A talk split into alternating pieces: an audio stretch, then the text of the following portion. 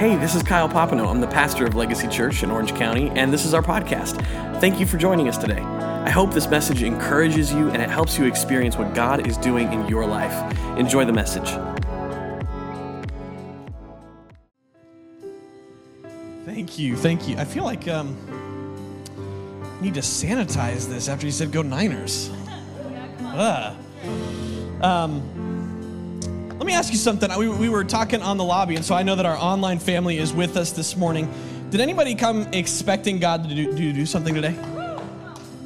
Did you come expecting God to say something to you? Did you come expecting Him to move on your behalf? Because if you didn't, I want to charge you now. Start anticipating that, because I believe that God has something for us this morning. I believe that He wants to speak something to your heart. And so if you would, turn with me all the way to the beginning of your Bible. We're going to be in Genesis chapter 15. And we're going to start at verse 1, Genesis chapter 15. It shouldn't be that difficult. You should be approximately, you can take a seat if you want. We're going to read a couple of verses, and it's a little longer than normal. Should be about 20-ish pages into your Bible. Genesis 15 says this: sometime later, the Lord spoke to Abram in a vision and said to him, "Do not be afraid, Abram, for I will protect you, and your reward will be great." But Abram replied, "O sovereign Lord, what good are all of your blessings when I don't even have a son?" Do you guys ever talk back to God? No?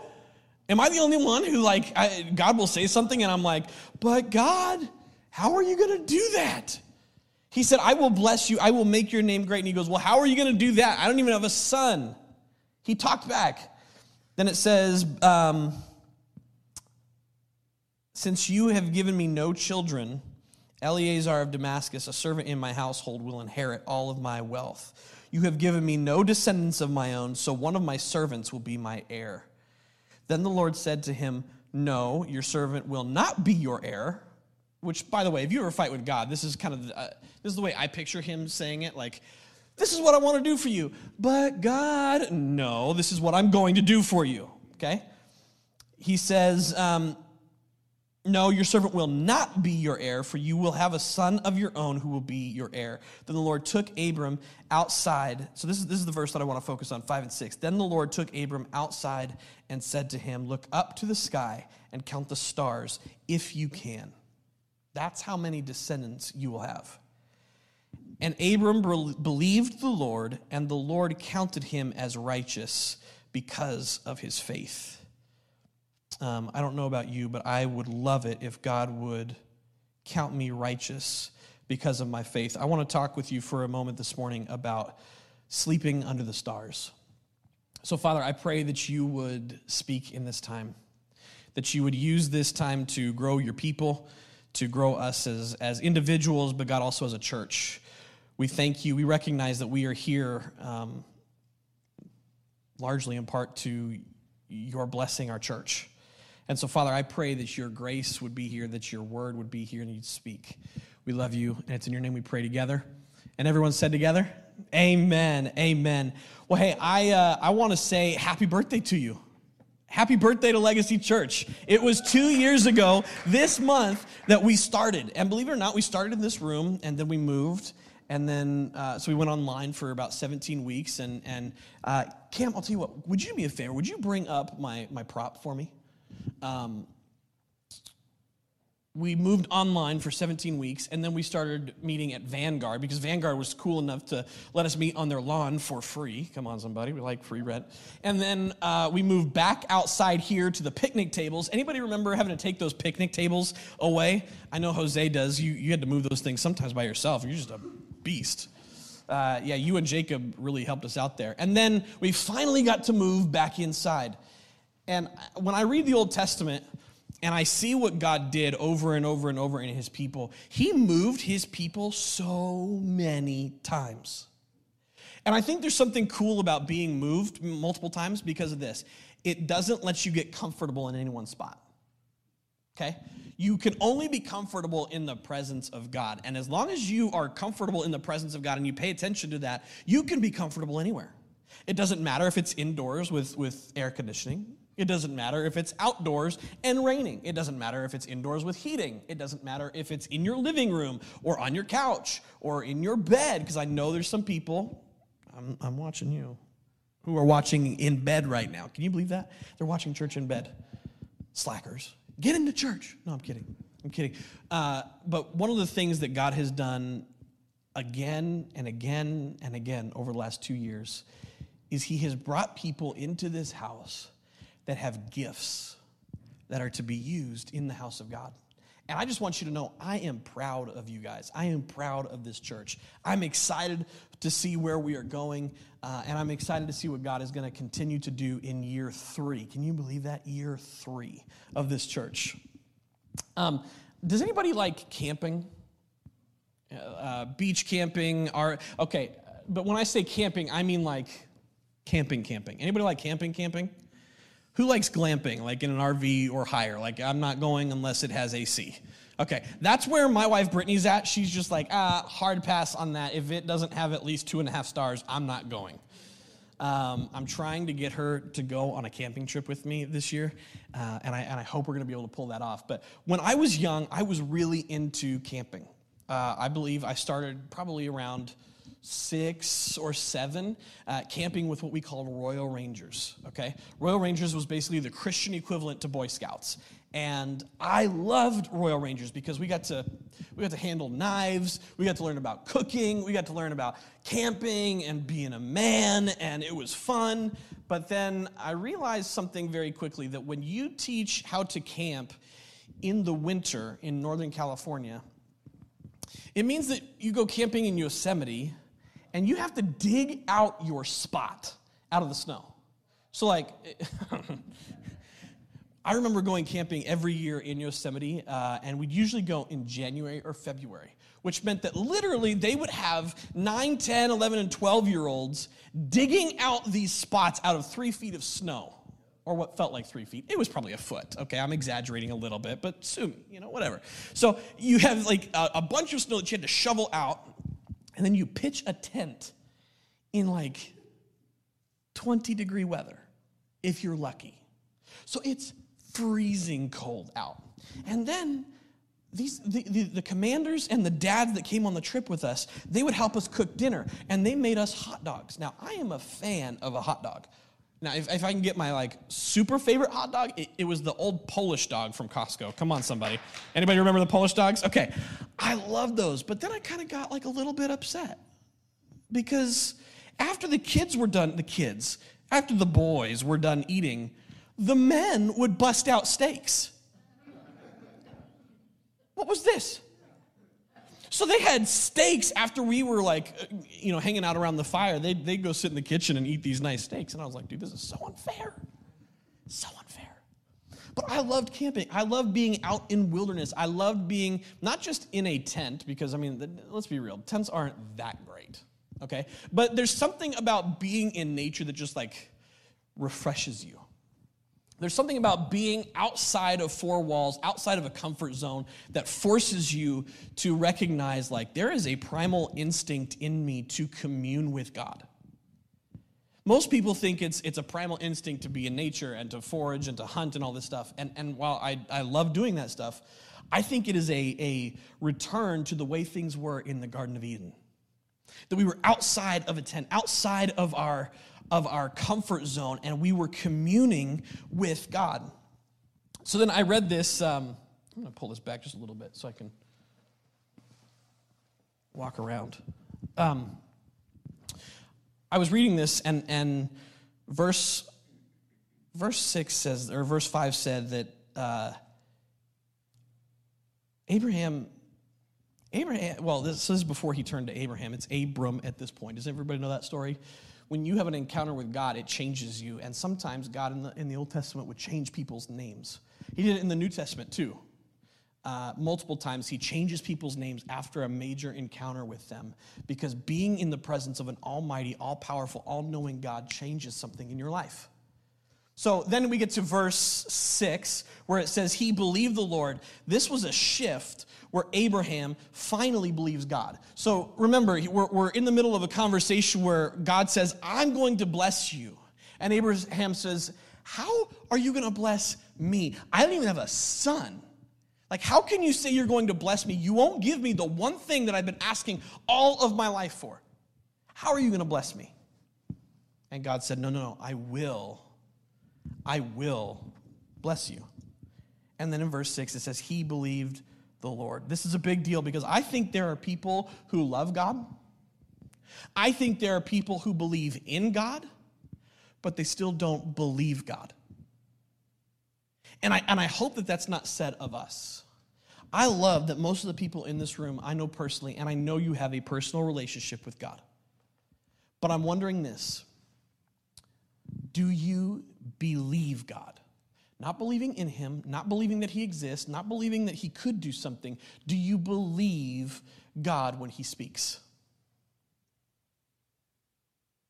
I want you to audit yourself because this is important. We can't go any further until we realize that God is not just calling us to believe in him, but believe him. So when he speaks, he means it. I'm teaching Levi right now. You listen first time. Like first, I don't want to say things 8 times. First time. And if you don't, you get a spanking. And if you don't like that I give spankings, tough. That's what the Bible says to do. So take it up with God. So I tell him this, first time. If I say something and he doesn't do it, first time. And now it's getting to the point where we were at my my parents' house and my sister and brother-in-law's house, and they have a dog, Bo, and Bo didn't listen. And Levi looks at Bo, the dog, and goes, first time. I'm like, yes, it's sticking. He's not acting on it, but he knows it. How many of you know it but aren't acting on it? How many know what God said to do, but you're not acting on it? So it's okay to believe in God. That's a good thing. That's a good start. You have to start there. But then do you believe that God will do what he said he would do? Better yet, maybe we need to back up just a little bit. Are you having conversations with God where he is talking to you so you can believe him? If he's not talking to you, if you're not having a regular dialogue with him, I want to encourage you, get into your word more. What is your word? Your Bible. This is the infallible, authoritative word of God in our lives. That means that everything that the Bible says is true. Lord willing, you will never hear me go against Scripture. I even have a couple of people on the staff who are more than welcome, are more than willing to tell me when I am wrong. And I love it because we hold each other accountable. I want the Word of God to have preeminence in my life. It has preeminence in this church. We finished this last week writing all of our bylaws as a church. So basically, we are incorporating this year and really doing our best to take the next step towards sovereignty and towards growth and to make sure that we are planning for a future that God has for us. And one of those things that we needed to start with was bylaws. And in the bylaws, everything that we stated has a verse next to it. That way, when someone asks us, like, hey, what do you mean by this? Oh, well, look it up in the Bible. Here's what the Bible says. Well, where did you get this? Well, look at the Bible. It is the authoritative word for our lives. But I wonder, are you believing in God without believing God? Because I want you to experience everything that God has for you. In fact, Hebrews chapter 11, verse 6 says this, and it is impossible to please God without faith. Anyone who wants to come to him must believe that God exists, and, so that's believing in God, and he rewards those who sincerely seek him. That's believing God. So if you want to go to the Father, you totally can. You have to believe in him that he exists, and you have to believe him that he wants to do good things for people.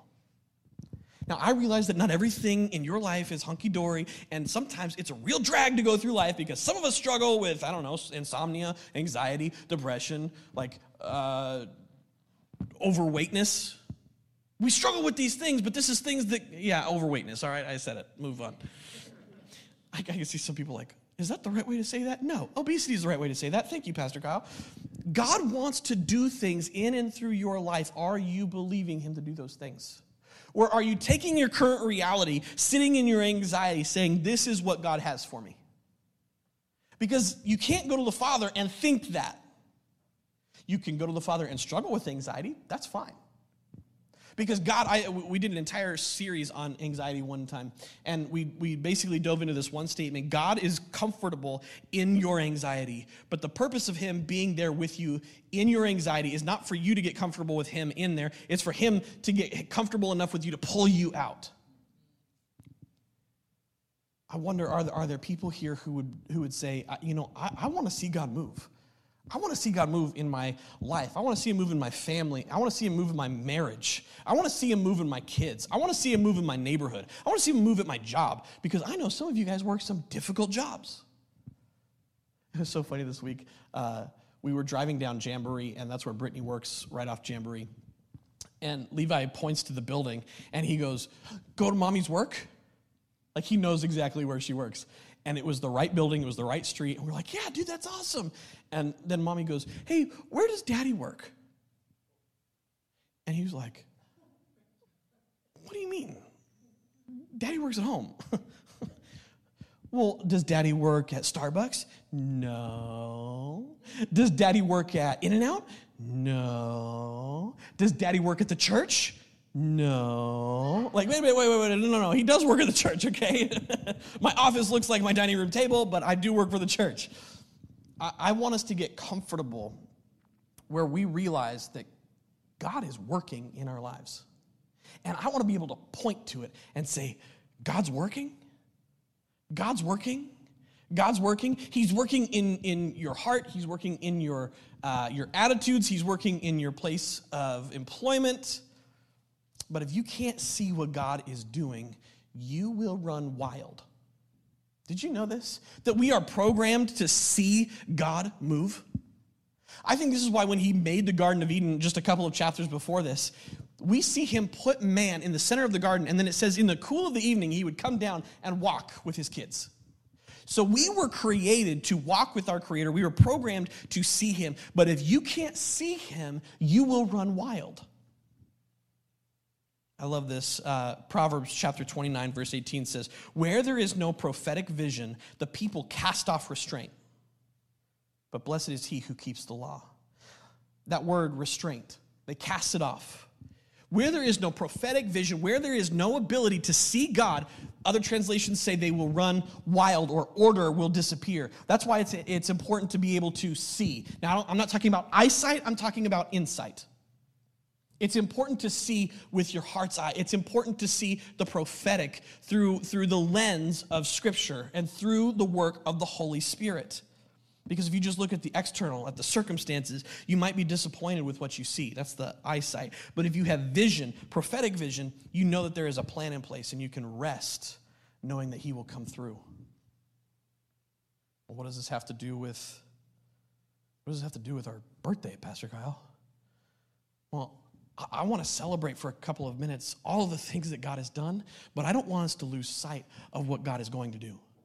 I don't want us to lose sight of what he wants to do in and through our church. Just so you guys know, over the last 12 months in this church, we saw 25 people give their lives to Christ here. Yeah, that's big.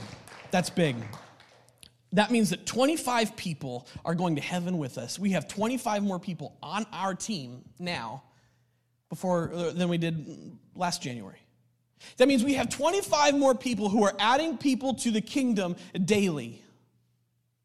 We have 25 more people who are standing with us arm in arm saying, I believe God. I don't just believe in him, I believe that he will do what he said he would do. We also saw 10 people baptized in water. That's really cool. I love seeing trackable moments in people's faith where you can see that God is moving in their lives.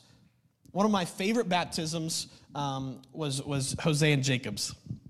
The first one that we did here on campus.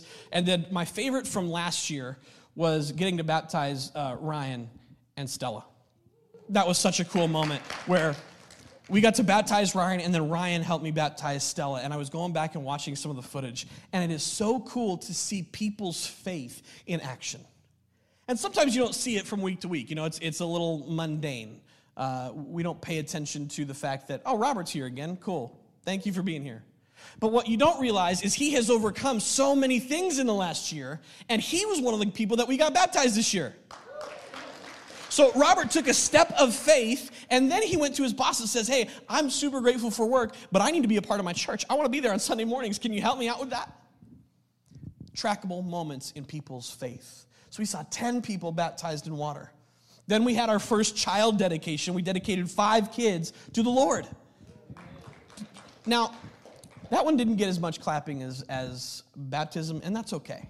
But let me just tell you, it's important to teach your kids the way of the Lord. In any arena of our lives, it is important that we not keep things to ourselves, but we pass it on.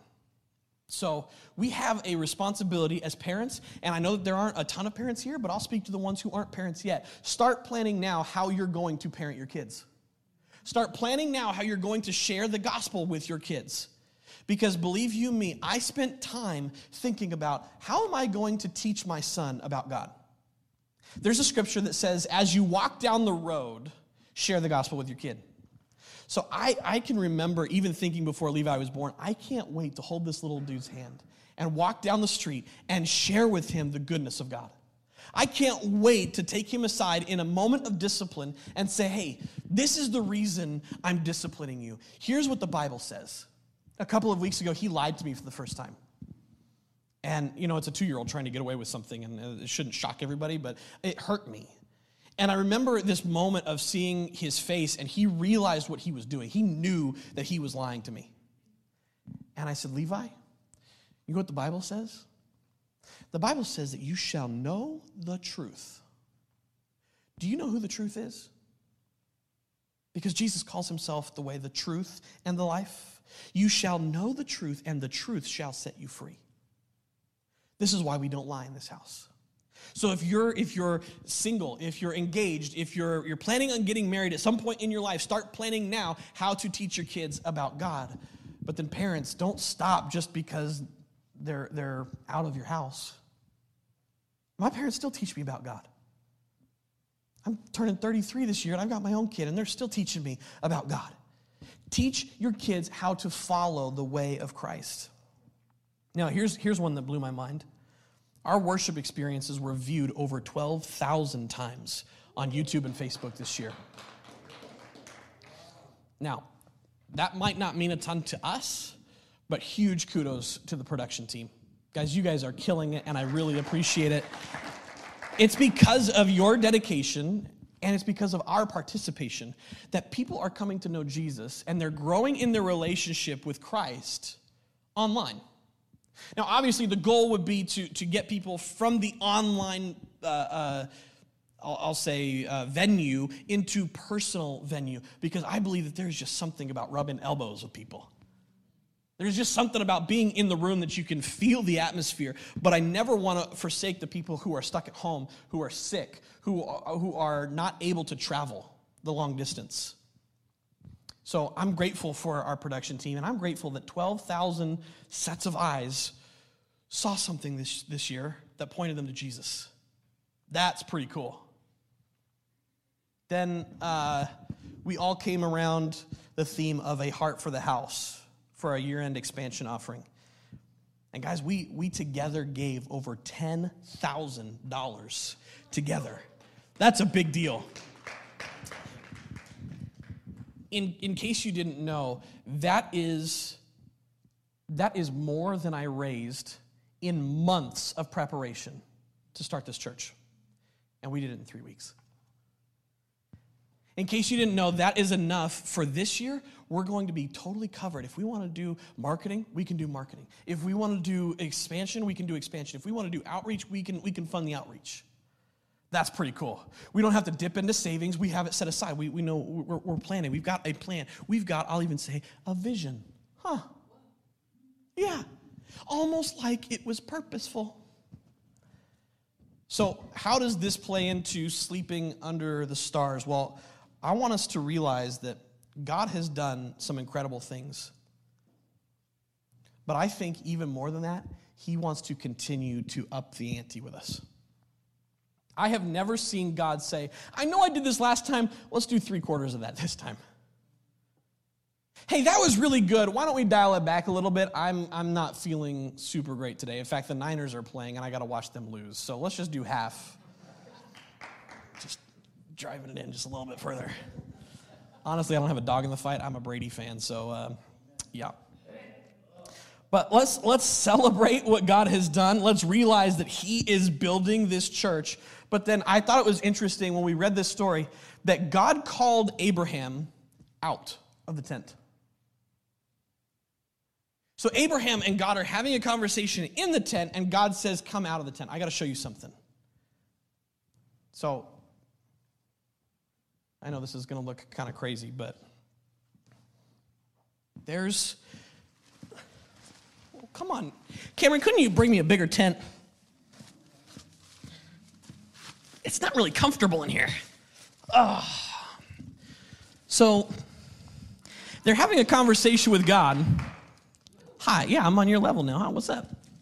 These guys are having a conversation. God is having a conversation with Abram. And he's saying, I will bless you. And he's saying, God, how are you going to bless me? I don't even have a kid. All I have is this tent. How are you going to bless me? And the first thing that God says was not an answer to his question. The first thing that God said was, you've got to get out of your tent. You've got to get out of what was comfortable. You've got to get out of what you know. You can't stay in a tent this size and handle the blessing that I have for you. I can't get out of the tent. There we go. My goodness. You can't stay in this and have what I have for you. The first thing that he says was get out of the tent. Did I tear my pants? No. Okay, we're good. Yeah, there's a string hanging down. Thanks for that. You can't stay in the tent and have God's will. You can't stay in your comfort zone and have God's will. You can't stay in what is comfortable, in what is known, and I'll even say it this way. You can't stay in small and have God's will. He wants to do something for you, so much so that he said, get out of the tent. And then, how did he say it? Let's see if I can swipe. No, it can't swipe there. There we go. Verse 5. He took him outside and said, look up to the sky and count the stars if you can. So I can just imagine, he comes out, I'm not getting back in that thing. He comes out and he stands outside and he stretches, oh, and God says, start counting the stars. Okay. 1, 2, 3, 4, 5, 6. God says, no. Not the ones you could see. He doesn't limit Abram to what he can see. He said, count the stars if you can. Well, he can't, and God knows that he can't. Because he's not just talking about the ones that are lit up on the Middle Eastern sky that night. He's talking about the ones that are on the entire side of the earth, the other side of the earth. He's talking about the ones that are so far in other galaxies that you couldn't see it at that point. He's saying, count everything that I've done. That's how much I want to do for you. Now, I'm not saying that just because God blessed Abraham with trillions of descendants, he's going to do the same thing for you. But what I will say is God uses his word to speak prophetically over all of us regularly. In fact, most of Scripture is prophetic. So when he says, get outside of your tent, go look up and count the stars, that's something for all of us. Get outside of your comfort zone, get outside of what you knew, and get to the point where you can start seeing prophetically what God wants to do in your life. Take away the distractions, take away the frustrations, and get to the point where you can start seeing things with your spiritual eyes. Again, we're not talking about eyesight, we're talking about insight. This is something that God is speaking over us. One of my favorite stories is when Elisha goes up to the Mount of Carmel and he does this huge barbecue thing with Jesus or with God the Father, and he burns everything, and it's, go read the story. It's amazing. It's amazing. Then at the end of this amazing story, he gets so discouraged by one word from somebody that he has to run away. I don't want to be that kind of guy. I don't want to be the kind of guy that sees 25 people come to life in Christ in the last year and then think, maybe that's good enough. It's not. Because there's a ton of people out there that need to know that Jesus loves them. There's a ton of people out there that need to know he's got a plan for their life. I don't want to be the kind of pastor that says, you know what, 10 people baptized in water is enough. It's not. It's good. It's great. We love celebrating those things, and I'm not downplaying any of these things. But what I am saying is it is a foundation, not a finale.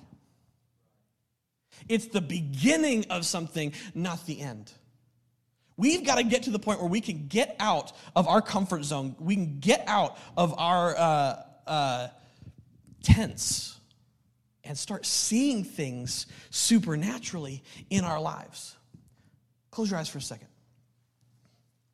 I believe this. Every single person has something that they are currently struggling with or stressing over. So picture that thing, whatever it is. I'm not trying to cause anxiety on purpose, but now I want you to begin to ask God, even in this moment, what are you doing in this? What are you doing over this? And what are you doing beyond this? Because if we don't focus on what God is doing, we'll miss it.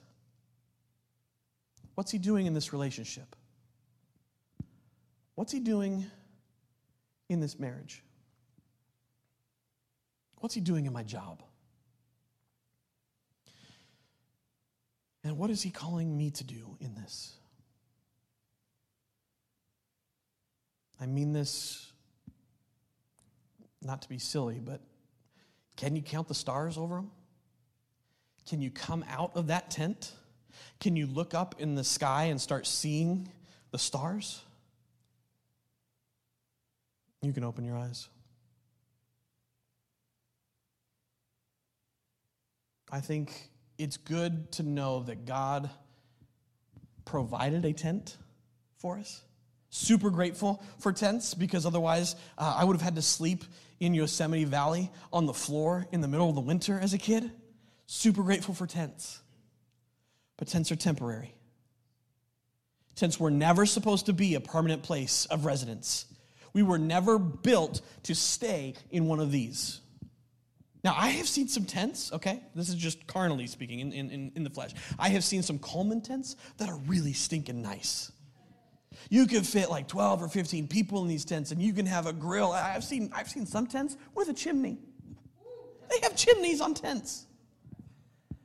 But hear me, tents are supposed to be temporary. Tents are temporary. They are supposed to be utilized for a while. They are a foundation, not a finale. We've got to move past our tent. In fact, I don't want us to get so comfortable in our tents that we choose not to listen to the Father. That's a word for somebody. Don't get comfortable in your tent. Don't get comfortable in what you're currently seeing. Don't get comfortable in your current situation. Get to the point where you can get out of your tent, you can look up to the stars and start realizing that there is a God that is speaking things over you, that is speaking things to your heart. And if you really feel like, hey, Pastor Kyle, I'm not hearing his voice, then I want to encourage you, take some time this week and just sit in silence. Don't listen to headphones. Just sit in silence. Don't watch TV. Don't put on some worship music. Just sit in silence. Practice this. It is a spiritual discipline called silence. And then here's what I want you to do. Pay attention to the thoughts that run through your head, because when God speaks to me, it sounds a lot like my voice. Okay? I'm not saying that God has this booming voice and he gives me a thus saith the Lord every time. He doesn't. But you know what? It sounds like my voice saying things that I would not say. I'm naturally kind of a jerk. Hey, be cool. I'm naturally lazy. In fact, we all naturally gravitate towards the sinful nature. And so if you hear something in your head and it sounds like your voice, but it's saying, forgive them, write it down. And I mean on pen and paper. Sometimes analog gets things stuck in your motor skills better. And so you can actually practice listening to the voice of God. When you write things down, you hear him say, forgive them, then you need to go forgive them, then write down your response to that. I did it. Because when you write something down, you retain it. So when you write down the things that God speaks to your heart, you're retaining it more. And now you have a baseline for next time. Then you go back and you hear him again, and he says, don't just forgive them, but treat them well. Spoil them. Go above and beyond. Okay. Okay, I'll do it. When he says, resign, resign. When he says, go for it, go for it. When he says, move, move. When he says, stop, you stop. But you've got to be willing to get out of the tent. Don't get comfortable in the tent. Now, I am not talking, please hear me, I am not talking about envisioning your preferred future. There's a difference between the prophetic and pathetic, okay? Envisioning your preferred future generally means the easiest route from point A to point B, and that is rarely the track that God wants to take you on. So when he's speaking to you, when he's calling you to start seeing things in the future, you've got to realize it's going to be a rocky road. Believe you me, I have in the last 2.5, I'll say 3 years now, I have had some of the hardest, loneliest, heart-wrenching moments in my life planting this church. I have been stabbed in the back. I have been mistreated. I have been talked about poorly. I have been degraded in some circles, and I know to this day there are people talking about us. And you know what?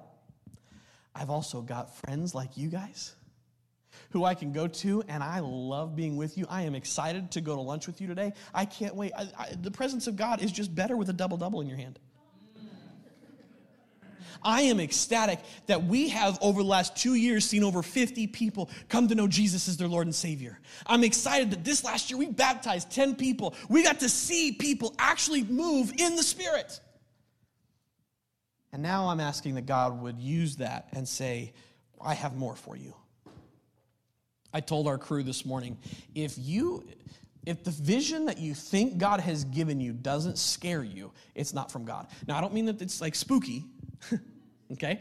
But I do mean if it's so small that you think, I could probably knock that out in the next couple of years, it's probably not from God. He's always going to challenge you to the point where you're like, I can't do that on my own. And he's saying, exactly. I want to get you to the point where you have to rely on me. I want to get you not in your tent. I want to drag you out of your tent and put you out under the stars, and I want you to get comfortable underneath the stars, where you're comfortable seeing the things that the Father has spoken over your life through the Word of God, through the Spirit of God, so that He can move in and through your life. I want to see us regularly sleep under the stars. Now, I'm believing, guys, this is the year we're going to get a building. We're not going to be under the stars, literally, okay? That's at least the goal. Please, Jesus, come through on that one, okay? So I'm not talking about being crazy and giving up your house, but I am talking about having crazy faith and listening to God, taking steps of faith. I've noticed this, though, that oftentimes God's word doesn't look like my world. My world looks a little messed up. Our world looks a little messed up. The one we live in, the current reality, it looks a little messed up. I'm not going to touch the politics. Even if you took the politics off the side, it still looks messed up. It still looks like people slinging insults at each other. It still looks like people tearing each other down. It looks like sin running rampant. I'm going to step on some toes, and I know it. And I wrestled over this, but God said, it's got to be said. Sleeping with someone outside of the confines of marriage is a sin. Homosexuality is a sin. Greed is a sin. Porn is a sin. Not teaching your kids what is right is a sin. Did you know that? That you could sin by simply not teaching them the right thing?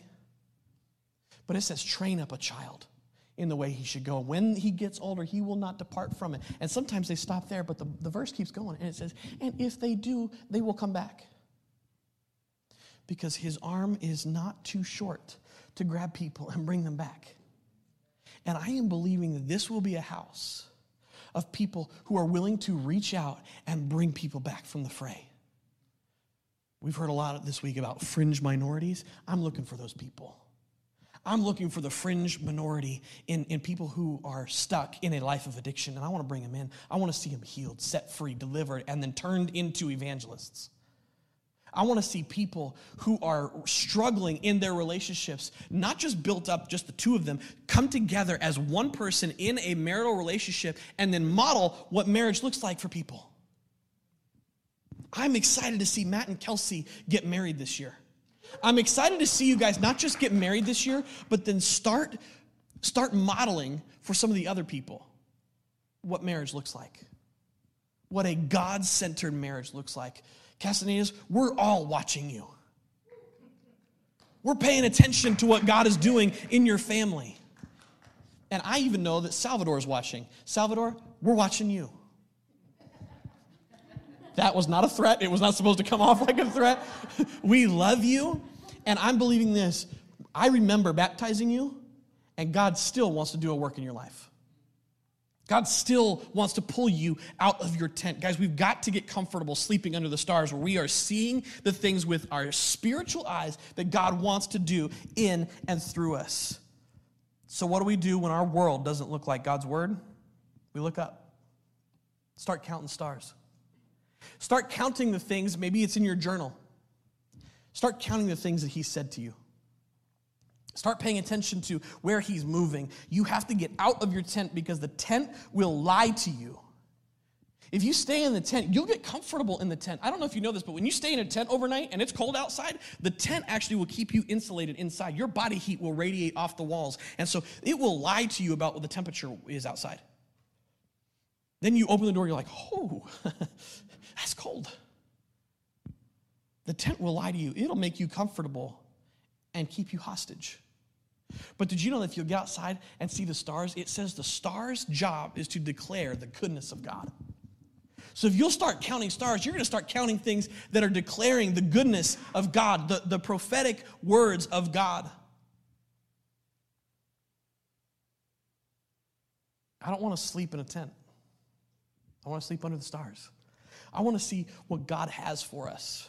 And so we took our leadership team away for a couple of days, a day-ish, 2 weeks ago. And I started sharing with them some of the vision for this year. Because I think it's really good to put a huge vision. Like when we were starting the church, I told people, we want to build a Death Star together where we can all come together and point our resources at one need and we can eliminate that need. I don't mean Death Star in a creepy way or a bad way. I don't want to kill people. But I do want to focus energy. And I think through COVID, we did a good job of ministering to our neighbors. And then this last year, we've kind of gotten a little comfortable in a routine. And I think routine is good. It's good to have a rhythm to your life. But this year, I want to see us reach out. I want to see us do outreaches to our community, with our community, for our community, that will bring people into this house. I don't want to exclusively serve our community so that they end up here. I want to serve our community so they end up there. If they come here, praise God. We'll love them. We'll treat them right. We're going to care for them. We're going to make sure they have fun. We're going to make sure they get a burger by the end of the day. Hey, that's how we roll. But I'm more interested in them coming to know Jesus as their Lord and Savior. We all have an opportunity to do this, by the way, and this is one of the goals that we have set this year as a leadership team. We want to see our weekly attendance go from, right now we're in the 40s, 50s. I want to see us go to 100 by the end of the year. In weekly, regular attendance. You know what that's going to mean? Every one of us this year has to focus on bringing at least one person to church. Now, you might be superstars like Jeremy. Jeremy has brought so many people to church, it's not even funny. Then you might be another superstar like the Seagulls who have brought so many people with them in the last couple weeks. It's exciting to see who they're going to bring next. I just kind of like sit up on Saturday nights thinking like, wonder who they're going to bring tomorrow. It's pretty cool. We all have to have that mentality. We've got to have this thought that there are people in your sphere of influence, that means at work and at home and in your neighborhoods, that you could invite. I texted a couple people yesterday, hey, haven't seen you in a couple weeks. Would love to have you at church with us. Hey, you need to get in church. And I'm bold. My wife tells me this all the time. I'm just bold. Someone actually called me bold this week, and I told him outright. I'm like, okay, well, if I'm bold, then I got a word for you. I just tell people, you need to be in church. Period. It's the will of God for your life. You need to be involved in a community. That's the will of God for your life. He says, do not forsake the gathering. Welcome to the gathering. God said, you need to be here. Let's be here. We might as well make it as fun as we can. We might as well have a great band. We might as well have fun afterwards, but you need to be plugged in. I love that over 90% of our church is involved in small groups this year. That's pretty good. That's really good. In fact, that's great, okay? Most churches have between 30 and 40% participation. And we're rocking over 90%. But there's still more. And I don't know if you know this about me, but I get passionate and I'm hungry to see every person plugged into a small group. Get plugged into a place that is going to feed you. James chapter 5 says that forgiveness comes through Christ, but healing comes through community. It says, if you will confess your sins to each other, there will be healing. Now, I'm not talking about coming in and saying, well, guess what, guys? This is what I did this week. Here you go. Deal with it. I'm talking about being around people who are going to encourage you and help you and mold you into the Christ-likeness. Then I'm believing this, that this year we will have a building of our own. We're praying for it. We're believing for it. We're saving for it. We're excited about this. But it is going to take all of us regularly helping out.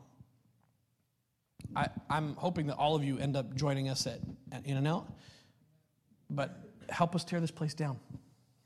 I believe this, the building that God has for us is hinging on us being faithful with what we have right now. God always starts off with something small. He always starts off with a small tent, and let me tell you from experience this morning, this is a small tent, but don't let it fool you. This is a small tent. Don't let it fool you, because if you only see with your physical eyes, you will miss seeing with your spiritual eyes and miss seeing what God wants to do. We've kind of hinted at a building that we've been looking at and working with, and I'm hesitant to share this, but I will. Months ago, I was walking around the building, praying over it, walking the perimeter, and just saying, God, I know that you can do this. I know that you can provide for this. I want to see your will be done in this. And all of a sudden, in the spirit, I heard songs coming out of the building. Like there was something in the building and they were coming out. And I began to tear up and I said, God, I can hear the songs that are going to be written in this place. And then as I came around the side, you can kind of peek through and see a lobby. It's a long hallway. And I said, God, I can see the people of whose lives are being changed because of this place. I started seeing stars. I started seeing with my spiritual eyes what he could do in this place. And I said, God, if this isn't your will, please don't show me. I'm open to whatever he wants to do. And if it's that building, praise God. And if it's another one, praise God. But I'm believing this. There is something for us this year that we as a community get to step into if we will all partner together. It's going to take all of us serving, giving, attending, and expecting.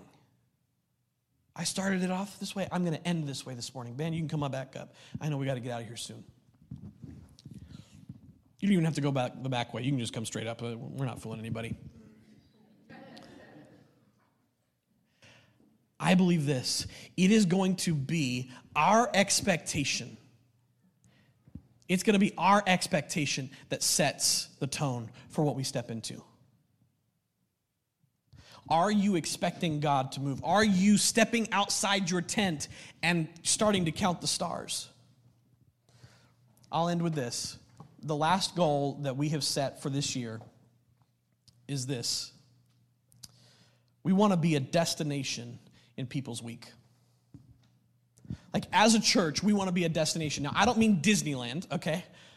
I don't mean somewhere that like we're this huge attraction that people can come in and get their popcorn and leave. I don't want this ever to be a house where people come in and they get their weekly dose of guilt and then they can head off to Chili's or whatever. I want this to be a house where people come and they are excited to hear what God's going to speak. They're excited to see what God's going to do. And they're excited to be called to something greater. I want to see us step into that. I want to be a destination in People's Week where people can't wait to get here and they don't want to leave once they are here. That's the kind of destination I want to be. And it was cool because I wrote this down before we went on our leadership retreat. And then the week before our leadership retreat, one of the kids said, I want to go back. Like, they were anticipating coming, and then once they were here, they had so much fun that they didn't want to leave. Then once they did leave, they told their parents, I want to come back. It's going to take all of us sleeping under the stars together. It's going to take all of us, just like Abram at the beginning of this passage. It says, he believed God. I'm thrilled that there are people here who believe in God. But will you believe with me that God will do this? I have said it for months on end now. This is a move of God, and don't let the tent fool you. We have influence in this city. We have influence in the Spirit. We are a Spirit-filled, life-giving church. I want to see us go to the next level this year.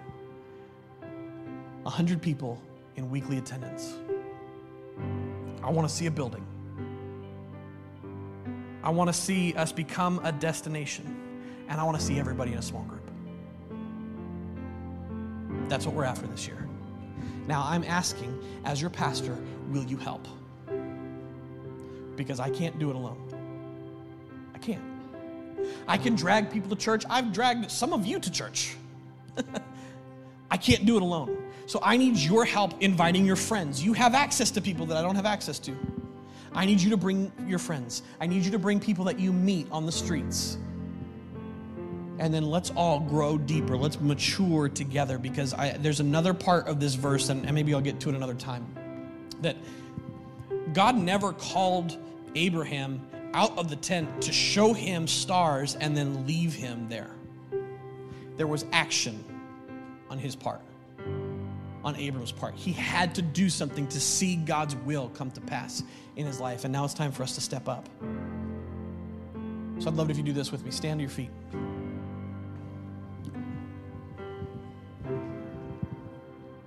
Just as a gesture, would you put your hands out in front of you? Father, I'm so grateful for what you're doing. And we want to receive everything that you have for this church. I know that this is the year that you are going to expand this church's influence. This is the year that you're going to build your people up. This is the year that you are going to set these people free. Father, I know that there are people who walked in through this door this morning who are dealing with addictions. They're dealing with bad motives. They're dealing with frustrations. They're dealing with harsh relationships. And so, Father, this is the year that you're working in those things. And just as a little while ago we closed our eyes and thought of that thing, I know this is the time that you are choosing to work in those situations that we're all praying about. Now, Father, I pray that you would help us step out of our tents so that we could hold what you have for us. I know there are people who are joining us online right now, and I hope you're holding your hands out in front of you as well, because this isn't limited by location. God's will is never bound to our confines. He wants to do something in and through your life. And so, Father, I know that there are people who are praying for financial breakthrough. I pray that you bring that. This is the year of financial breakthrough. This is the year that we're giving up the addiction. This is the year that you're helping your kids grow deeper in you. But Father, as a church, we come before you, and I ask that you would help us, give us the courage and the strategies that we need to grow this church to 100 people in weekly attendance. Give us the strategy and the courage to get every person into a small group. Give us the courage, the ability, the strategy, and then I pray, God, a special anointing of finances on this church so we can buy our own building this year. Father, you know that we have stewarded well everything that we have here. And so now I ask for your blessing on your people. And then, God, I pray that you would help us as a church to set a tone, a culture, an atmosphere where people see this as a destination in their week. We want to be somewhere where people can't wait to be because your presence is falling, your word is here, and your presence is powerful here. And people don't want to leave, but then when they do walk away, they're taking your presence with them, but they can't wait to get back. So, Father, would you use us? You can have our hands. You can have our finances. You can have our lives. Use us. We ask all this in the powerful and mighty name of Jesus.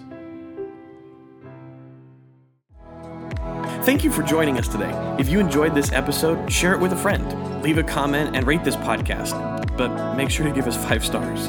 In the description, you can find the website, the socials, and all that good stuff. Special thanks to those who give generously. It's because of you that this ministry is possible. If you'd like to partner with us, you can click the link in the description below. Join us live on Sundays, either in person or on YouTube or Facebook, and we'll see you soon. Thanks for listening.